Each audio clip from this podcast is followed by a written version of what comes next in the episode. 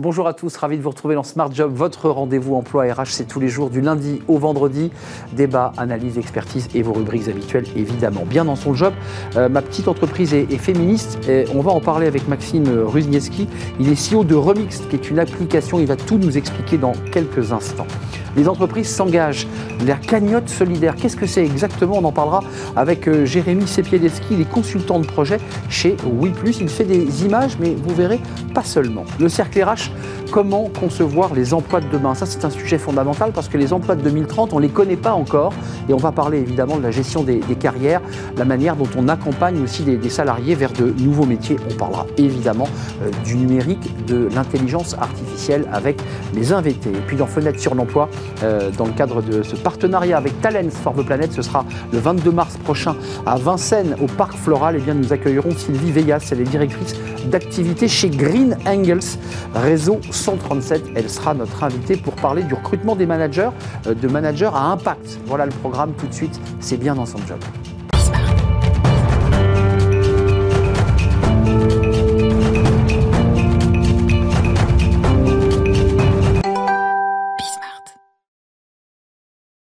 Bien dans son job. On parle euh, bien de, toute forme de discrimination à travers un outil euh, incroyable, une application très performante, et on en parle avec Maxime Ruzienski. Bonjour Maxime. Bonjour. Vous êtes le CEO de Remixed. Alors vous êtes un peu un personnage euh, très protéiforme avec plein de cerveaux parce que vous êtes à la fois écrivain, vous avez un livre, petit manuel du féminisme au quotidien chez Marabout. il y a quand même un centre et une colonne vertébrale qui vous porte, c'est le féminisme. Vous êtes d'accord, c'est bien ça Oui, absolument. Ce qui pour moi n'est pas un gros mot. Je veux décontracter tout le monde. Pour moi, le féminisme. parce que là, on se fait tout de suite à. C'est ça. Le féminisme, on l'imagine comme quelque chose de très militant, de très activiste. Alors déjà, il faut rappeler que les féministes, c'est grâce à elles qu'on a eu le droit de vote pour les femmes, qu'on a eu euh, l'IVG, enfin des progrès quand même extrêmement importants. Le fait de pouvoir porter un pantalon. Donc euh, merci les féministes.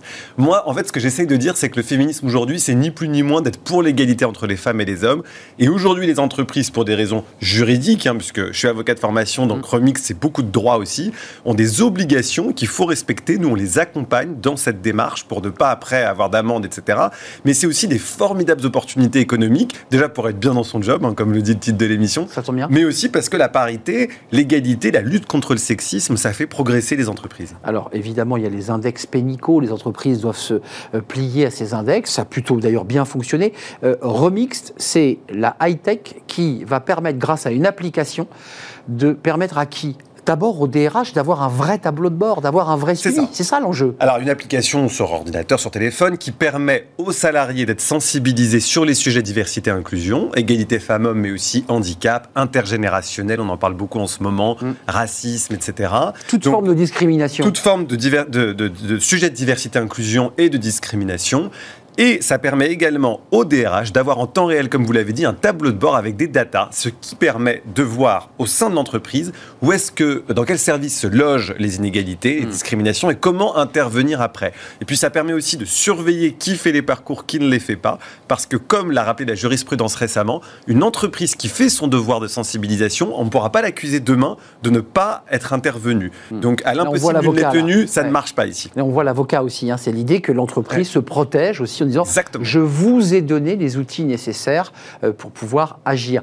Juste faisons une petite parenthèse, parce que c'est sur l'appli, et c'est presque, j'allais dire, vous le dites vous-même, c'est le produit d'appel qui montre que on peut rire, on peut faire de la formation, tout en riant, tout en étant un peu décontracté Alors, on rigole de nos biens inconscients. On rigole pas des sujets qui sont extrêmement sérieux. Ce n'est pas de la moquerie, c'est je, non, on, est d'accord. On, a décidé en fait avec les, spécialistes des sujets, mais aussi avec des professionnels de l'audiovisuel, de créer une série parce que tout le monde regarde des séries aujourd'hui et il y a beaucoup de gens, notamment beaucoup d'hommes, qui ont du mal avec ces sujets de diversité et inclusion. Faut bien le dire. Et les chefs d'entreprise, les, DRH ont du mal à parler de ces sujets. Donc nous, on s'est dit, on va être très sérieux sur le fond, mais sur la forme, on va renouveler. Donc ça donne cette série euh, dont vous avez, je crois, un petit extrait. Bah, Maxime, vous êtes un homme de l'audiovisuel, vous avez fait votre propre lancement. on est, d'accord Eh ben on va la regarder. Sur la progression de la vente de poterie dans la Siliconus Valex. Franchement, nickel ta presse. Ils vont être bluffés là. Ouais, enfin si j'arrive à en placer une, hein, parce qu'entre le boss, Krog et Pyrex, euh, c'est pas gagné. Hein. Attends, faut que tu t'imposes. Ah mais c'est facile à dire pour toi, t'es un sapiens mal. T'as eu leur respect d'emblée Moi, il faut que j'en fasse deux fois plus pour qu'ils me considèrent. hein. Oh, t'exagères. Ah non, non, non, tu vois, ça fait dix ans que je bosse ici. Et continue à me demander de faire le kawa ou à me complimenter sur ma peau de bête. Ah, ils sont d'une autre ère. Euh, ils sont toujours pas habitués à avoir une femelle sapiens avec autant de responsabilités. Voilà. Mais euh, c'est en train de changer. Ah bon, tu trouves? Mais moi, j'ai pas l'impression que le sexisme soit en voie d'extinction dans les grottes de travail. hein. Bon, c'est génial parce que bon, finalement, vous prenez des, des codes, vous, vous disruptez, ils sont habillés en peau de bête. C'est le retour à l'homme primitif, c'est ça que vous nous envoyez aussi. Oui, un petit clin d'œil. Un petit clin d'œil, bon, quoi. voilà, on n'est plus euh, là maintenant, au 21e siècle, il serait temps de progresser. Mais surtout, en fait, ça apaise un peu le sujet. C'est-à-dire, on se dit, voilà, les sujets sont sérieux, le sexisme c'est sérieux, Vous mais la manière dont on en parle peut changer, peut évoluer. Euh, L'idée de, de marier le numérique, la tech, parce que c'est ça aussi la nouveauté de cette, cette appli. Mm. Euh, avant, les DRH, ils avaient quoi avant Remix? Ils avaient des tableaux de bord à la main, ils avaient des tableaux Excel? Comment? Parce que vous dites qu'il faut adresser les endroits les, là où ça. qu'ils avaient une vision un peu globale, mais pas aussi fine que. On va dire qu'aujourd'hui, les outils sont très désuets. Vraiment, là, ça commence à changer, mais il faut équiper les RH, il faut équiper les chefs d'entreprise. Nous, on accompagne tout type de boîtes, hein, des TPE, comme la Société Générale, Natixis. On vient d'apprendre qu'on forme- qu'on allait former nos militaires de l'armée de l'air, donc vous voyez que ça s'adresse vraiment à tout le monde. On peut être disruptif et s'adresser aussi aux militaires. Donc c'est vrai qu'il n'y avait pas vraiment d'outils, et surtout, c'était compliqué de à la fois sensibiliser et de s'assurer que tout le monde avait reçu la sensibilisation. Parce qu'avant, on faisait une journée de formation par-ci par-là, C'est vrai. et en plus, les données n'étaient plus actualisées. Et nous, on actualise en fonction de la jurisprudence et du droit positif. Euh, ça veut dire que les personnes à qui vous vous adressez aujourd'hui, ce sont les DRH et, et- et les décideurs. Mm. Euh, une fois que la DRH euh, a pris cette application, elle la déploie. L'objectif sur l'ensemble des collaborateurs. C'est Ah ça oui. l'objectif. C'est très important qu'il n'y ait pas de rupture entre les collaborateurs. Pour les boîtes qui ont envie d'essayer, on peut faire des essais sur du très court terme, mais il faut qu'il y ait vraiment une égalité entre toutes et tous. C'est pour ça aussi que l'outil est aussi pédagogique et ludique, parce que tout le monde n'a pas le même niveau de diplôme, et on s'est aperçu que les formations, parfois, le niveau de langage était un peu compliqué. Or, il faut vraiment s'adresser évidemment aux managers, parce que c'est eux qui ont les manettes dans l'entreprise, mais aussi à tous les salariés pour que tout le monde ait le même niveau de sensibilisation. Euh, avant de nous quitter, rentrons un tout petit peu dans le détail. Euh, le collaborateur va, va, se- va ouvrir l'appli. C'est quoi? C'est un programme de formation? Il y a un côté un peu certifiant? On lui pose des questions ou il est totalement passif par rapport à l'information que vous lui envoyez? Alors, très bonne question, parce que chez Remix, nos parcours sont interactifs. Donc, au-delà des sondages, c'est-à-dire que les collaborateurs vont pouvoir donner leur avis. Et ça, les RH aiment bien parce qu'ils voient tous les avis en temps réel de ce que pensent les salariés de ce sujet.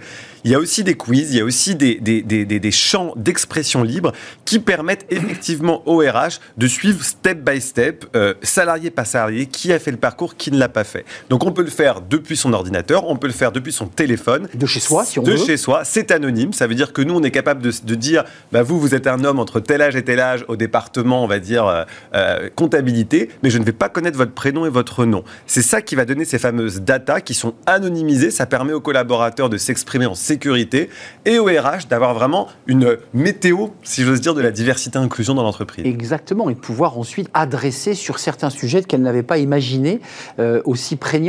Euh, Il y a une durée, ça, ça dure une semaine, puisque vous parliez d'une journée de formation. C'est un programme que vous déployez sur combien de jours? Comment ça marche? Non, c'est une plateforme en fait de VOD, comme un peu une, Comme on veut. comme un Netflix. C'est-à-dire que la plateforme, elle est dans l'entreprise. Elle permet aussi de faire passer des messages parce qu'on personnalise à la demande. Par exemple, communiquer sur le nom du référent égalité de l'entreprise, c'est très important. Bien Beaucoup sûr. de boîtes ne le font pas, donc Ouais, on customise les parcours. Après, les salariés, ils vont quand ils veulent, et surtout nous, on accompagne en termes de communication avec des petits teasers de cette vidéo dont vous avez montré un extrait. Plutôt réussi d'ailleurs, très Et réussi. Je vous remercie. Et qui permet de faire des pushs aussi au moment, par exemple, du 8 mars, de la journée contre euh, le handicap, la semaine euh, contre l'homophobie, etc., etc. Hum, Et de faire tomber aussi tous les clichés et tous les a priori sur ces sujets. Merci Maxime Ruznicki d'être venu nous, nous présenter cette, euh, cette appli Remix, parce que vous portez en vous euh, ce féminisme-là, voilà, ce que vous avez Oui, ou l'égalité, ou appelons-le comme on veut, mais surtout une société qui va vers le progrès. Je pense que c'est important pour que tout le monde se sente bien au travail. C'est pas une question de militantisme, c'est une question de se sentir bien dans sa peau. Entièrement d'accord, parce que c'est si compliqué aujourd'hui de garder des collaborateurs. Merci de nous avoir rendu visite Merci à à la vous. tête de Remix. euh, Remixed. Re- Co. remixed.co pour être totalement complet. Merci de nous avoir rendu visite. Euh, les entreprises s'engagent, c'est tout de suite et on va découvrir une nouvelle entreprise. Tiens, on va parler audiovisuel, on va faire de l'image là aussi.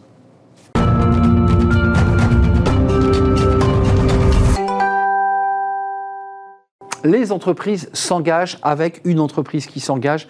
On va parler de la cagnotte solidaire, on va parler de, vidéos à destination bah, d'associations qui n'ont pas forcément les, moyens de créer euh, leur communication. Et on en parle avec Jérémy Sepielewski. Bonjour Jérémy. Bonjour. Euh, consultant de, projet chez WePlus, entreprise Tourangelle. Euh, entreprise qui fait de la vidéo, euh, Corporate, qui accompagne les entreprises dans leur stratégie de communication audiovisuelle, c'est bien cela? Exactement. Euh, mais ce qui est très intéressant, c'est que vous êtes euh, entré dans le, cercle, ce vaste réseau des entreprises qui s'engagent. D'abord, pourquoi ce choix? Et puis, qu'est-ce que vous déployez justement dans le cadre de, cette, de, ce, de ce réseau?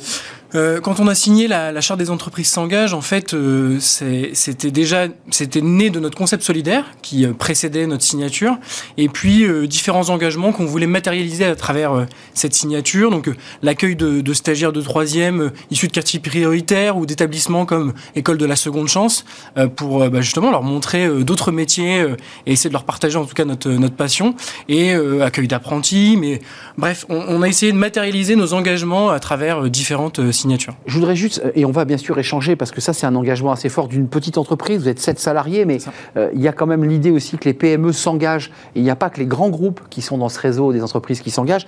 Euh, une vidéo, vous allez pouvoir nous, en parler, on, va la découvrir. Alors, celle-ci avec ce, garçon euh, sur, le, sur cette image euh, qui, est en train de, de quoi faire d'ailleurs? Ben il est en train de, il est en train de dessiner. C'est-à-dire qu'on le voit dessiner dans la vidéo. c'est juste qu'il a une histoire qui est particulière, mais particulière, mais en fait qui concerne plusieurs enfants. Eh ben on la regarde, Jérémy, cette petite vidéo. C'est un court extrait. Arthur était un prince héritier. Il passait de longues heures à explorer le monde à travers champs et forêts, au point de rechigner à rentrer dans son royaume. Lui préférait vagabonder, découvrir les environs et jouer avec d'autres enfants. Avec le temps, il était passé maître dans l'art de la dissimulation. Il se déplaçait tel une ombre, filant avec légèreté, sans un bruit et sans laisser de traces. Le jeune prince avait constamment les sens en éveil. Il reconnaissait les sons que produisait chaque chose et chaque être. Arthur était très mystérieux. Il ne partageait pas ce qui se déroulait parmi les siens. La loyauté était écrasante et l'obéissance la règle. Sa bouche avait interdiction de contredire ou de répondre à ses aînés sous peine d'être réprimandé. Les choix et les questions n'existaient pas. Nul ne l'appelait plus par son prénom. Il n'était que le petit merdeux, le bon à rien, l'erreur encombrante. Le roi et la reine le mettaient à l'épreuve quotidiennement. Sa jeune armure se fragilisait et changeait de couleur, passant du bleu au jaune. L'enfant avait appris à encaisser et à serrer les dents pour étouffer ses cris de douleur. Depuis longtemps, il avait constaté les silences des autres, ceux de la famille, des voisins, des passants. À quoi bon crier quand personne ne vous écoute?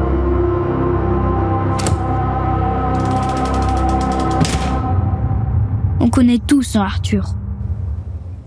C'est très fort. Assez, oui. C'est très émouvant. Ouais. Euh, ce choix des maltraitances faites aux enfants, qui, qui aussi évoque, euh, qui peut évoquer le harcèlement scolaire aussi, avec cette voix, ce, mm. texte. Comment est né ce, projet et, vous l'avez destiné à qui? Euh, En fait, donc à chaque fois qu'on, quand on a monté en fait l'entreprise WePlus, on s'est dit on veut quelque chose en plus pour ne serait-ce que quand on se lève le matin se dire qu'on ne fait pas juste de la vidéo, même si c'est déjà super ce qu'on fait tous les jours. On a de super clients, on est très content. on s'est dit tiens en fait, on a des compétences, des associations. Nous, on vient du tissu associatif euh, avant, euh, non pas forcément du budget pour mettre en avant certaines causes. Et donc, on s'est dit bon bah, on va essayer de réunir nos clients, leur dire que ils vont payer parfois un peu plus cher, mais euh, dans l'ordre du raisonnable. Mais que ça servira à produire euh, un film qui défend une cause. Donc là, la lutte contre les maltraitances faites aux Ça veut dire que dans votre relation commerciale, vous expliquez à votre client qui, qui vont un peu comme quand on nous demande de payer des centimes supplémentaires. Euh, vous dites voilà, est-ce que vous acceptez? Oui, je paye et ça ira à l'association. C'est le même le même modèle économique. Le même modèle économique et donc ça permet après euh, nous on, alors avec le Covid ça a été un peu plus compliqué, mais on réunissait après les associations qui sont derrière cette cause et nos clients pour les faire se rencontrer, faire rencontrer bah, ceux qui ont cotisé et ceux qui profitent après du de la production. Et là, sur la lutte contre euh, la maltraitance faite aux enfants, on s'est rapproché bah, de la maison des de droits de l'enfance de Touraine, d'autres acteurs en fait qui nous euh, ont pu nous expliquer déjà la thématique parce qu'on la connaissait pas forcément, pour s'imprégner un maximum, Et faire le texte. réaliser. Exactement. Et ce texte qui est très bien lu par, par ce garçon qui s'appelle comment Jonas. Jonas, parce que c'est une très belle lecture et je précise que le film Arthur, c'est comme ça qu'il s'appelle, avait été sélectionné l'an passé au 24e euh, édition du euh, festival de très court film festival. Bah, c'est important de le noter parce qu'en fait, c'est, c'est notre valeur ajoutée, c'est d'inclure du cinéma dans nos productions. C'est-à-dire que, au-delà juste de faire un film, dans toutes nos productions, même pour nos clients évidemment, essayer de raconter quand même une histoire, que ce soit pas juste euh, euh, des images qui s'enchaînent. Euh, un tout dernier mot avant de nous, nous quitter. Pour vous, le, fait de vous engager, on comprend bien que c'est pas le réseau des entreprises qui s'engagent qui vous a donné cette idée. Vous aviez déjà cette idée d'être dans la solidarité. Com- comment c'est venu? Parce que vous venez du tissu associatif Parce que c'est votre histoire personnelle qui vous conduit à ça? En fait, on était donc les, les associés qui ont, qui ont créé WePlus. Avant, s'étaient engagés euh, dans une association qui s'appelle Les Compères Productions, euh, qui en fait faisait de la production mais purement cinématographique. Donc là, plus de fiction, des documentaires, etc. Et donc on a rencontré un peu le tissu culturel euh, tourangeau euh, et on s'est aperçu en fait des besoins, des manquements qu'il y avait pour les petites associations de se mettre en valeur. Et on s'est dit bon, on a des compétences, des clients qui veulent s'engager de plus en plus euh, lorsqu'ils font appel à un fournisseur Bah, et en même temps mettre leurs petites pattes derrière les différentes causes. Et donc, on, on a profité aussi de, de cette. euh, Et vous les accompagnez euh, dans le cadre de votre entreprise euh, WePlus ou WePlus? WePlus, WePlus. Vous, vous dites WePlus, donc on va dire WePlus. Entreprise Tourangelle, 7 collaborateurs. Elle est membre des, euh, du réseau des entreprises qui s'engagent euh, avec un- une vraie philosophie dans, dans le travail que vous faites. Merci Jérémy d'être venu nous rendre visite. C'est Merci un à vous. plaisir. Jérémy Siepieleski, euh, consultant de, de projet chez WePlus. Bon retour à Tours, Merci, qui est, qui est la- une, très- une des plus belles villes de France. bien sûr. Après Orléans, évidemment. Euh, merci d'être venu sur le plateau. On fait une courte pause. On va s'intéresser alors à un sujet très intéressant, les, les métiers de 2030. Bah oui, on ne les connaît pas encore. Comment accompagner les collaborateurs Comment gérer les carrières? Ça, c'est un sujet fondamental euh, qui est presque un casse-tête même pour ceux qui, évidemment, euh, euh, président aux destinées du- du- d'un ministère du Travail, entre autres. On va en parler avec des, experts. On va parler justement eh des métiers de, de demain. On va parler numérique. C'est juste après la pause et ce sera le cercle RH.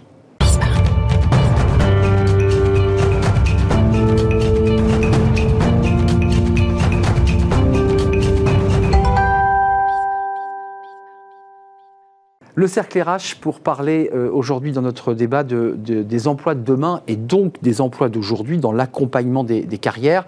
C'est vrai que c'est compliqué. Ceux qui font des moteurs thermiques euh, bah, vont peut-être devoir faire des moteurs électriques et de la formation. Puis les métiers de 2030, c'est ce qu'on nous dit, euh, bah, on ne les connaît pas encore. Il y a des métiers dont on ne connaît pas encore le- l'existence. Comment faire Comment organiser tout cela? Et on va parler du numérique qui prend de plus en plus de place dans la vie des, des collaborateurs en parlant notamment de l'intelligence artificielle. On en parle avec mes, mes invités. Euh, ils sont euh, avec moi. Pascal Viala, ravi de vous accueillir. Vous êtes directrice du Corporate Office chez Schema Business School, qui est une, une école de commerce. Tout à fait. Euh, L'école. Une très belle école, bah, j'imagine. Euh, Alexandre Lamy est avec nous. Bonjour Alexandre, avocat spécialiste en droit social. Euh, alors vous avez plusieurs casquettes et vous aviez remis de mémoire euh, dans le cadre de Neos euh, un rapport, alors qui n'avait rien à voir, mais qui était la, la manière France dont Travail, on, ouais. pour France Travail, la manière dont on organisait le service public de l'emploi. Je voulais le signaler parce que c'est un rapport qui est, qui est très intéressant. Et puis Gilles Babinet est avec nous. Bonjour. ravi de vous accueillir. Euh, coprésident du Conseil national du numérique, auteur de Big Data, Penser l'homme et le monde autrement. Et, Entre autres. et, et entre autres, euh, et l'ère numérique, un nouvel âge de l'humanité. Entre autres. Entre autres. Entre autres. Mais je me suis arrêté là dans la liste des, des livres. Merci à vous trois. Euh, je, je me tourne vers le juriste, je, je m'autorise. Euh, Il y a, il y a, euh, dans les entreprises la gestion des, des parcours et des, et des carrières. Alors c'est un mot un peu barbare. Et qui est un peu le casse-tête pour le DRH, parce qu'il a, il a des effectifs et puis il doit euh, en permanence se dire mais comment je fais évoluer? Euh, On est vraiment au point sur ce sujet alors qu'il y a le Conseil national de la refondation auquel vous participez d'ailleurs. Euh, Est-ce qu'on est prêt à, accueillir ce choc qui va toucher des millions de salariés? Le choc numérique Numé- numérique ou autre, et transformation des métiers. C'est un enjeu fondamental pour les entreprises, de façon certaine. On est armé juridiquement. C'est-à-dire que On est armé. on a aujourd'hui des outils qui nous permettent euh, euh, de- de- d'adresser euh, cette question de, des perspectives d'évolution professionnelle. Étant ici rappelé que d'ailleurs, il est intéressant de noter que les perspectives d'évolution professionnelle au sein d'entreprise est considéré comme un facteur de satisfaction fondamentale des salariés par rapport à leur travail. Je ne sais pas si on va parler des rapports au travail, notamment dans le cadre des bouleversements numériques euh, qui, qui, qui se jouent. Euh, mais en tout cas, on est armé. On a l'accord de, de gestion des emplois et des parcours professionnels qui constitue aujourd'hui la pierre angulaire de la politique sociale de l'entreprise, dans le cadre duquel on est invité à se projeter à horizon 3 ans sur les perspectives d'évolution de l'activité, euh, les évolutions qui vont bouleverser mon activité et les moyens que je mets en place pour accompagner ces bouleversements et accompagner les salariés. Non, mais Gilles Babinet et, et, euh, évidemment Pascal Vial, il y avait une petite question sous la question, parce que quand on a vu qu'on repoussait euh, un peu, plus- peu plus loin le, la- le transfert des voitures thermiques en- du thermique vers l'électrique, certains se sont dit, mais c'est parce que globalement, on a un problème aussi de gestion du personnel dans les usines et qu'on n'est pas, on n'est pas capable euh, de pouvoir faire cette bascule sur le plan de la gestion des carrières. Peut-être me trompais-je Non, moi je, je suis tout à fait d'accord avec vous. C'est-à-dire qu'on a un, véritable problème de compétences. Euh, Ce pays, par exemple, comme d'ailleurs euh, pas mal de pays occidentaux, euh, a plutôt une attrition de son nombre d'ingénieurs. On forme depuis à peu près le milieu des années 70 un peu moins de 40 000 ingénieurs par an, et c'est insuffisant. Et puis au-delà de ça, il y a eu depuis les années 90 euh, la perception que ce qui était la chose industrielle était plutôt une force aliénante. Et donc, on est- s'est dirigé vers des métiers de service.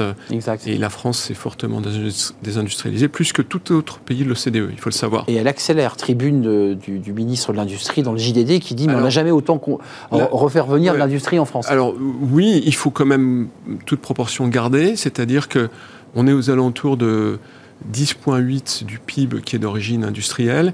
Et depuis trois ans, on a probablement repris à peu près un demi-point de PIB. C'est quand même pas le bout du monde. Il faut savoir qu'on était aux alentours de 23% du PIB Oui. euh, au début, des, enfin à la fin des années 60. Donc c'est, y a, y a- et ce problème est, est un problème aigu parce que, comme vous l'avez souligné, on a une double révolution, une révolution environnementale et une révolution numérique, Numérique. et que il y va à la fois de notre capacité finalement à vivre dans un monde agréable euh, ou vivable demain, et puis de préserver notre souveraineté. Hum, Et socialement agréable à vivre aussi, puisqu'il y a des tensions aussi sur les salaires et sur le rapport au travail. Ça, c'est un casse-tête pour les écoles, parce qu'elle elle- elle met en place des programmes pour ses étudiants, mais on vous dit, oui, mais attendez, c'est bien ce que vous faites, mais peut-être que dans, dans 10 ans, ce que vous leur apprenez là, ça leur servira plus à rien. Alors, Enfin, c'est c'est extrêmement angoissant, cette idée-là, quand même. En fait, il faut penser le problème différemment. Et nous, c'est ce que l'on cherche à faire hein, au niveau euh, de l'enseignement supérieur. Un des axes forts hein, pour appréhender la transformation, c'est notamment euh, ce qu'on appelle l'hybridation des compétences. Donc, si on prend l'exemple hein, de- des écoles de commerce, euh, ce que l'on fait de plus en plus, c'est à la fois euh, s'assurer que l'ensemble des étudiants comprennent la science des données, l'IA, pour la création de valeur, puisque quand on parle d'école de commerce, on parle, on parle de chaîne de valeur, de création de valeur. Euh, donc c'est quelque chose qui est, qui est fondamental. Donc il y a cette première dimension-là pour préparer le monde de demain. Et la deuxième dimension, c'est bien évidemment de, dans le cadre de la formation, au-delà de faire comprendre hein, le fonctionnement d'une entreprise, c'est d'habituer les jeunes à à s'adapter à un environnement qui bouge et donc à être en capacité de faire de l'analyse critique. Donc hein. vous leur apprenez à être agile plus qu'à être compétent, finalement. En fait, euh, l'agilité est une compétence. Attention, surtout sur vrai, le plan vrai, RH. c'est vrai. Euh, oui, ça fait partie euh, tout à fait des Ça, choses sur assez lesquelles nouveau. il faut qu'on les fasse travailler. On, on aurait fait ce débat il y a, 10 ans, vous n'auriez pas eu ce discours-là. J'ai le sentiment que ça s'accélère énormément sur ce sujet-là. C'est vrai. La transversalité, l'idée qu'on doit être agile, adaptable. C'est vrai. C'est vrai, c'est quelque chose, de plus en plus, en fait, on travaille à la fois la notion de compétence et de connaissance, alors qu'historiquement, euh, l'enseignement euh, supérieur a souvent été, euh, il y a bien longtemps, euh, axé sur la connaissance, qui est un concept assez différent. Je recherchais, Alexandre Lamy, je, je vais retrouver cette, petite lettre envoyée par Olivier Dussopt dans le cadre de ce Conseil national de la refondation, dans lequel il y a des, des- pôles consacrés justement au travail. Vous faites partie de ces, justement de ces pôles. Euh, il disait c'est une manière aussi de penser le monde euh, qui nous attend, euh, sauf que c'est en fait impossible. Euh, vous dites on est armé juridiquement, mais les métiers, les métiers dans 15 ans, on ne les connaît pas. Non, les Enfin, métiers je veux dire, ça, ça génère quand même certaines angoisses existentielles pour le dirigeant. Ça, ça- ça suscite des questionnements, mais en revanche, et je rejoins les propos que vous teniez, euh, euh, on est armé juridiquement pour pouvoir répondre, c'est ce que je disais, et on est armé aussi sur l'identification des compétences qui vont devoir être mobilisées demain. On, est- on sait aujourd'hui que euh, un, as- un- un des aspects essentiels du- de l'accompagnement des, col- des collaborateurs dans, le dans leur perspective d'évolution professionnelle, c'est le développement des compétences qui ne sont pas automatisables. C'est ça. Euh, des compétences, les- les- ce qu'on appelle Les communément soft skills, on en les revient à fameux- l'agilité. euh, les fameuses. Eh on, oui. on revient à ces, à ces notions qui sont aujourd'hui des notions fondamentales. Donc, on sait les identifier et on sait comment les accompagner. Euh, et, et- et encore pour ça, pour vous simplement Enfin, prendre un Alexandre, je- exemple. je vous coupe, mais j'entendais quand même, euh, quand même Gilles Babinet qui nous dit bon, très bien, on a perdu en industrie, c'est-à-dire qu'on n'a plus de soudeurs, on n'a plus de plombiers, on n'a plus de gens qui soudent nos centrales nucléaires, c'est-à-dire qu'on a des gens euh, qui sont sûrement très agiles, mais aujourd'hui, euh, le chantier naval, il cherche des soudeurs. Enfin, je veux dire, ce sujet-là, il est posé quand même. Absolument. non. Et ça, ça l'IA n'y fera rien. hein. La main d'un soudeur. Oui, alors après, il y a une dimension temporelle, c'est-à-dire qu'on a besoin de compétences probablement dans une période de- d'une dizaine, d'une vingtaine d'années, euh, qui sont des compétences extrêmement techniques. Et c'est vrai que je pense que les grandes nations sont celles qui sont capables de voir loin. Euh, on observe ça beaucoup en Asie. hein. La Chine, euh, la Corée, ce sont des pays qui ont posé des plans stratégiques d'assez long terme. Et je pense qu'on serait bien avisé de le faire effectivement sur la façon dont les métiers vont évoluer avec l'intelligence artificielle. Je- pendant que je vous tiens, parce que ça, ça- ça- ça impacte le Conseil national de refondation, il y a des secteurs, des pans entiers, notamment euh, dans les professions libérales. Je pense aux, aux comptables, je pense aux notaires, je pense à Oui, tous ces les métiers de contrôle. dont déjà on sait, là on a une visibilité, Hmm. qu'ils vont disparaître. Je, je Ah dirais non, les, non, les je- petites mains des cabinets. Non, Non je, je suis pas du tout. Alors moi, j'ai. Ça, bon, s'écrit, hein.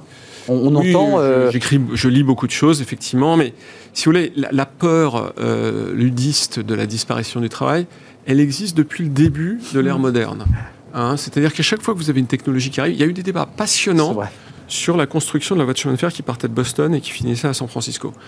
Où euh, les gens disaient, mais c'est le pire catastrophe qu'on peut faire, c'est ça, parce que ça nourrit plein de gens, euh, les diligences, tous ces trucs-là. Bien sûr. Euh, bon, voilà, aujourd'hui, avec le recul, on se dit c'est tout à fait aberrant. La réalité, c'est que je ne veux pas être très technique, mais le sujet, c'est un sujet d'antitrust. C'est-à-dire de faire en sorte que la valeur ne soit pas captée par les plateformes. Et ces plateformes vont amener énormément de valeur. Si on les laisse faire, elles vont capitaliser. C'est déjà le cas. C'est déjà largement le cas. C'est le cas des GAFAM. Mais oui. On n'a pas fait le, le travail. Et là, tout d'un coup, vous avez un gain productif permis par ces plateformes qui est absolument monumental.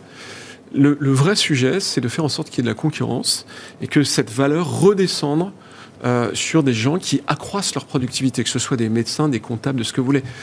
Je, je ne crois pas que les comptables vont disparaître. Je ne crois pas que les contrôleurs de gestion vont disparaître. C'est bien de. Je- Vous non plus. Je- mais non. en revanche, je pense que Mais certains comptables vous disent moi j'ai peur de disparaître. hein. font- Le Oui, métier mais regardez, euh, ces métiers-là, ces métiers-là, ça fait 20 ans, 30 ans qu'on dit qu'ils vont disparaître. Et ils sont là. J'étais au conseil d'administration d'EY, je peux vous dire, la boîte, elle croît de 10% par an. Euh, donc il n'y a pas de sujet, quoi.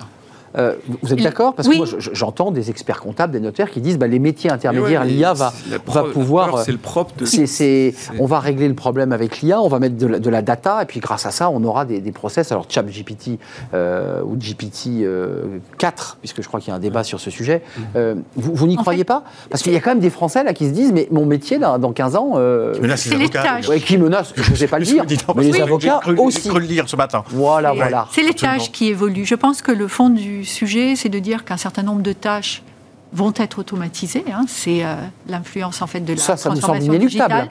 Ça, c'est inéluctable, mais ça ne veut pas dire que les métiers disparaissent. Ça veut dire qu'ils évoluent. Et finalement, ce que le collaborateur va faire, euh, c'est développer de nouvelles compétences pour apporter une nouvelle valeur à son client. Donc de la formation pour l'accompagner. Bien sûr, mais si on revient à l'exemple que vous donniez euh, sur la comptabilité et l'audit, Hum. c'est des métiers qui vont euh, certainement ne pas disparaître et au contraire continuer à croître en ayant une posture de- d'accompagnement, de, conseil, Le service. de regard, de service, de vision projective en fait hein, de, de l'activité de l'entreprise. Donc c'est cette mutation qu'il faut accompagner. Et les jeunes sont très confiants là-dessus. Oui, les jeunes, c'est eux qui. Mais justement, j'allais venir à ceux qui ne sont pas jeunes et qui sont dans l'intermédiaire, c'est-à-dire qui, qui- qui se dirigent doucement vers la, vers la retraite, mais il leur reste quelques années et qui disent Moi, je suis plus formé, je suis plus haut niveau.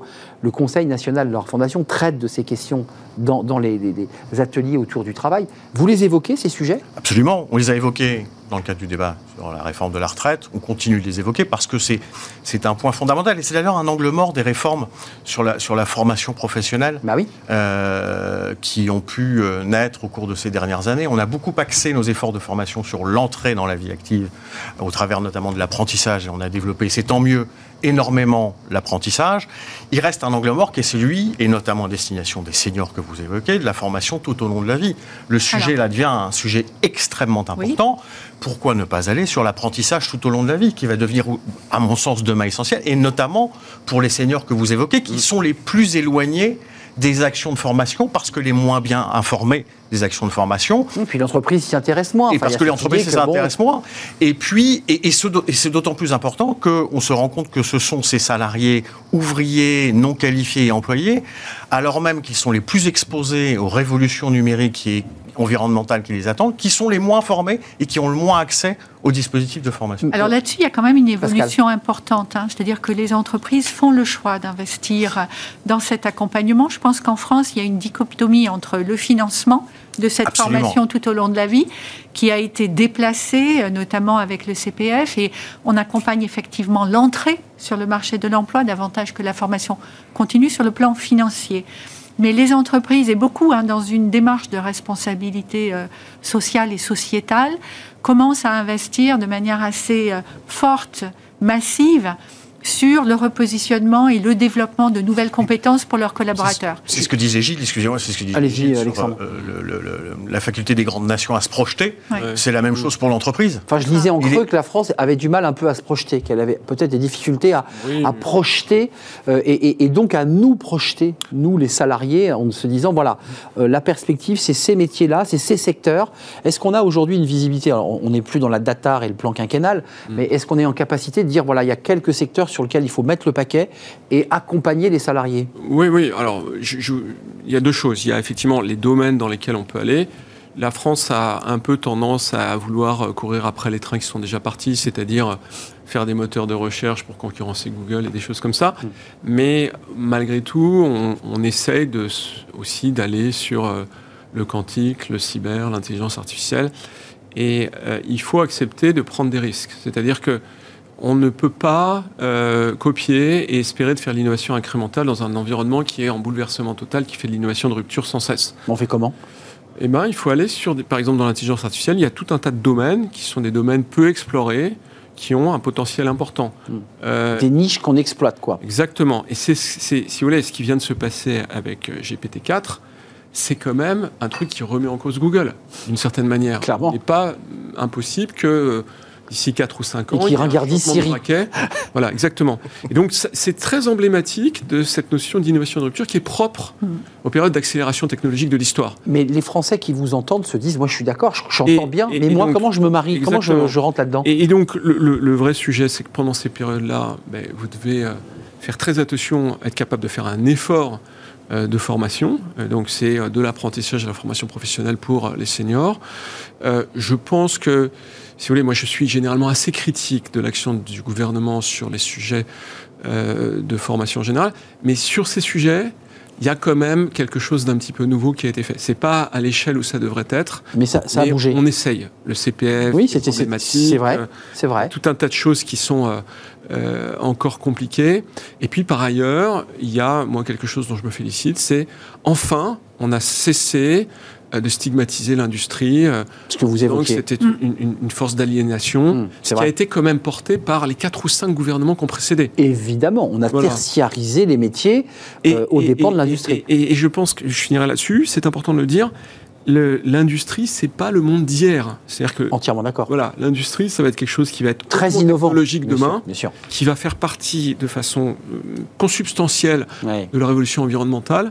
Et donc, on doit faire attention à ça. Ouais, c'est- oublions les clichés du monde des usines, du cambouis. Il suffit, Ouais. il suffit d'aller dans des usines aujourd'hui. euh, La manufacture dans l'industrie, c'est terminé. Ouais, c'est Le ça. col bleu, c'est C'est terminé. exactement ça. C'est fini le, le- le col bleu. Il y a de l'innovation incroyable. Vous, vous poussez, vous, au Conseil national de refondation, qui est malheureusement trop peu médiatisé, médiatisé euh, sur euh, le développement de nos industries. C'est l'industrie 4.0 parce qu'il y a beaucoup de. Oui, on la résume comme On ça. la résume comme ça. Je, je- je la resserre un peu, mais c'est un peu ça l'idée. Oui, absolument. C'est une problématique que. euh, Là, il y a des métiers, là, il y a du développement. On saisit, il y a un- une problématique de développement de métier, une problématique de formation, mais au-delà de la problématique de formation, je pense qu'il est aussi important de se dire que cette accélération que vous mentionniez euh, du temps, et notamment dans l'industrie pour l'accompagner et la moderniser, il est également extrêmement important d'interroger les modes d'organisation collective de l'entreprise elle-même. La formation est évidemment un pan fondamental, mais euh, la remise en cause des modes d'organisation collective de l'entreprise à un temps euh, accéléré en lien avec les évolutions numériques dans, dans l'industrie notamment,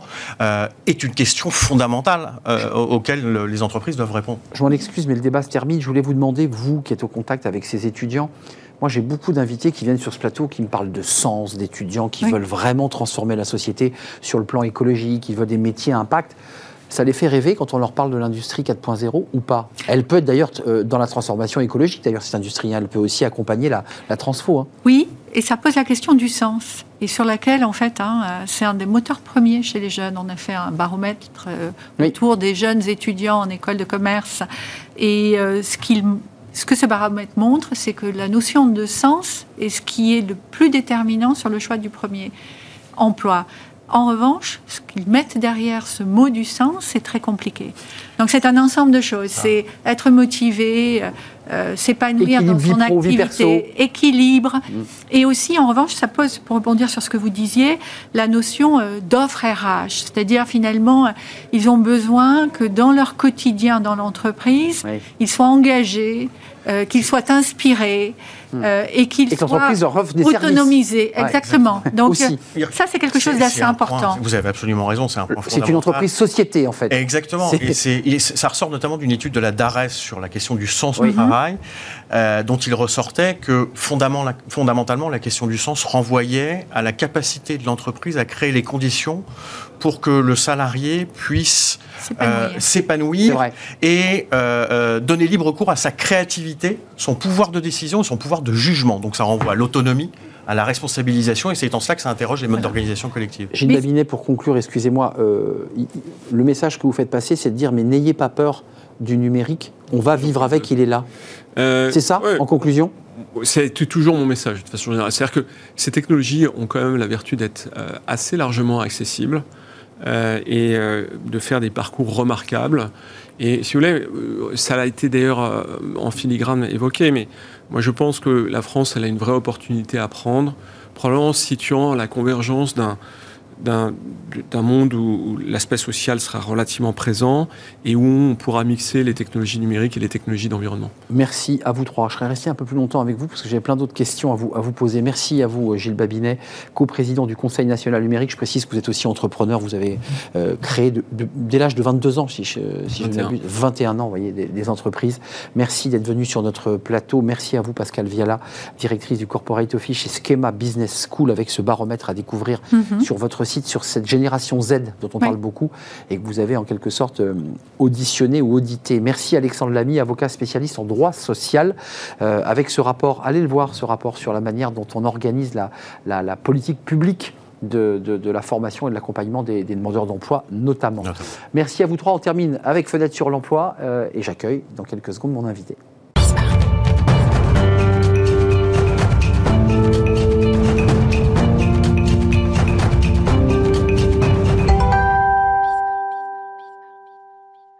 Fenêtre sur l'emploi avec notre partenaire Talents for the Planet.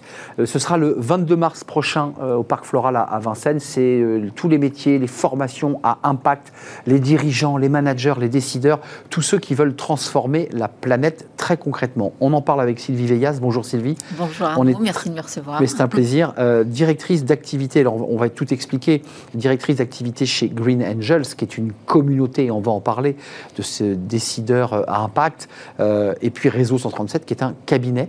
Euh, alors d'ailleurs, les deux se parlent. Oui. Euh, le cabinet, c'est un cabinet qui fait quoi? Qui, qui, qui place des managers euh, qui sont dans la transition, formés pour cela? Oui, alors notre cabinet Réseau 137, c'est un cabinet de managers de transition, donc dirigeants, dirigeantes formés, plus que formés, qui ont un vrai parcours en entreprise auparavant et qui interviennent de manière très ponctuelle sur une durée limitée pour réaliser des missions chez nos clients. Donc ça, c'est le management de transition classique. Et Green Angel est la communauté des dirigeants et dirigeantes spécialisés dans les enjeux de la RSE et du développement durable. Alors là, on va rentrer dans Green Angels parce que vous- il sera présent ce- cette communauté, ce Oui. réseau euh, à Vincennes le 22 mars prochain pendant quelques jours. Euh, c'est un collectif de femmes. euh, d'entreprises dirigeantes, manageuses, décideuses. C'est ça le- l'esprit. Hein, D'hommes et de femmes, oui. D'hommes et de femmes. Il y a des hommes. Oui, il y a des hommes. Bon. Absolument. Euh, et, quelle est l'idée? C'est de euh, partage de, de bonnes pratiques, euh, échange. euh, qu- qu- Qu'est-ce qui s'y passe? L'idée de la communauté Green Angel, c'est effectivement de créer ce lieu apprenant, de partage de pratiques de nos managers qui sont en mission chez nos clients sur les sujets de la RSE et de pouvoir aussi apporter à nos clients ce savoir-faire de façon très variée. C'est-à-dire qu'on a plusieurs manières d'intervenir. On va en parler peut-être sur euh, les conversations stratégiques qui vont être euh, des temps dédiés à nos clients pour leur permettre de benchmarker leurs pratiques, leur donner accès à, des secteurs d'activité auxquels ils n'auraient pas accès. Et c'est là où ça va être intéressant pour eux d'aller puiser des sources d'inspiration, de bonnes pratiques qui se font ailleurs en matière de démarche RSE. Et puis également euh, arriver à benchmarker un petit peu euh, des sujets, des démarches qu'ils ont déjà initiées et se conforter dans le, dans le fait qu'ils vont dans la bonne direction. Alors ça c'est intéressant parce que ça vous les accompagnez dans le cadre de votre cabinet, mais dans ce réseau dont vous parlez, qui est un lieu d'échange, un lieu de, de partage, euh, c'est quoi un, un manager de transition? Parce qu'il y a des diplômes, on se forme, on dit tiens j'ai passé mon, mon master en, en transition. Non. Comment on fait? C'est compliqué ça? Non, on ne se forme pas. On- nous, on, on- on sélectionne ces managers sur des soft skills bien identifiés. Eh oui, donc il faut quand même euh, Voilà. avoir un un diagnostic. savoir-faire, Eh ouais. dans la conduite du changement, dans cette capacité à, à avoir une vision 360 des organisations, euh, également à travailler de manière très transverse, à établir très vite un diagnostic pour être dans l'action. Il y a deux maîtres mots dans le management de transition, c'est l'action et la transmission. Donc cette capaci- ces capacités-là, ces soft skills-là, on va aller vraiment les, les explorer lors de nos- notre sélection de nos managers de transition. Dans les métiers, puisqu'on parle Mm. beaucoup métiers dans cette émission, c'est quoi les métiers concernés quand on parle de manager de transition? Parce qu'il y a un mot très vague que tout le monde utilise, on dit manager, mais manager c'est aussi un directeur. Mm. c'est, euh, C'est c'est quoi les métiers concernés par ces managers de transition? Alors, on va intervenir essentiellement sur les métiers des comités de direction. D'accord. Donc, euh, bah, direction générale. Le top. Oui, du top Mais oui. management, du C-level, direction financière, direction ressources humaines, mais également production, industrie, marketing également, commercial. Enfin, toutes les, toutes les fonctions de- du que- comité de direction. Sur quoi ils font levier? Sur quoi ils doivent faire levier quand ils se considèrent managers de transition. Ils doivent être plus euh, incisifs sur les, la RSE, ils doivent avoir des propositions concrètes. C'est quoi? Oui, alors les leviers, ils vont être euh, cette capacité justement à aller faire de la controverse, du dialogue, à lever les obstacles, à être capable de, faire face à l'inconnu et d'être euh, vraiment en responsabilité de lever les obstacles. Euh, donc ça veut dire aujourd'hui qu'il y a un vrai mouvement, puisque à travers votre réseau Green Angels, on voit qu'il y a quand même une prise de conscience. Ensuite, il faut passer à l'acte. Ouais, il y a une prise de conscience, c'est certain. Après, il y a une notion d'urgence qui n'est pas toujours là, et il y a une notion aussi chez nos clients de bande passante. En fait, ils n'ont soit pas la ressource, soit pas le temps nécessaire pour le faire, et c'est là où on va apporter notre valeur ajoutée. Green Angels, allez-y, c'est demain euh, ce- cet événement. Talent for the Talent for the Planet, vous y serez avec vos équipes, avec ce réseau euh, Green Angels et probablement le réseau 137 qui... qui Oui, nous, euh, serons et- sur, euh, nous avons un stand. Vous avez un stand, évidemment. Allez-y, c'est au Parc Floral à Vincennes. Ça commence demain. Les métiers à impact, les formations à impact pour bah, concrètement changer, eh bien, euh, ou en tout cas limiter la casse, pour le dire, pour le dire avec, euh, avec optimisme. Merci à vous, Sylvie Veillas, directrice d'activité Green Angels et Réseau 137, qui est un cabinet. C'est un vrai plaisir de terminer cette émission avec vous. Merci à vous. Merci à toute l'équipe qui m'a accompagné euh, pour faire cette euh, émission. Euh, Merci à Kylian pour la réalisation. Merci à Saïd pour le son. Merci à notre équipe de programmation Nicolas Juchat et Laure Hélène, évidemment, que je salue. Merci à vous. À très bientôt. Bye bye.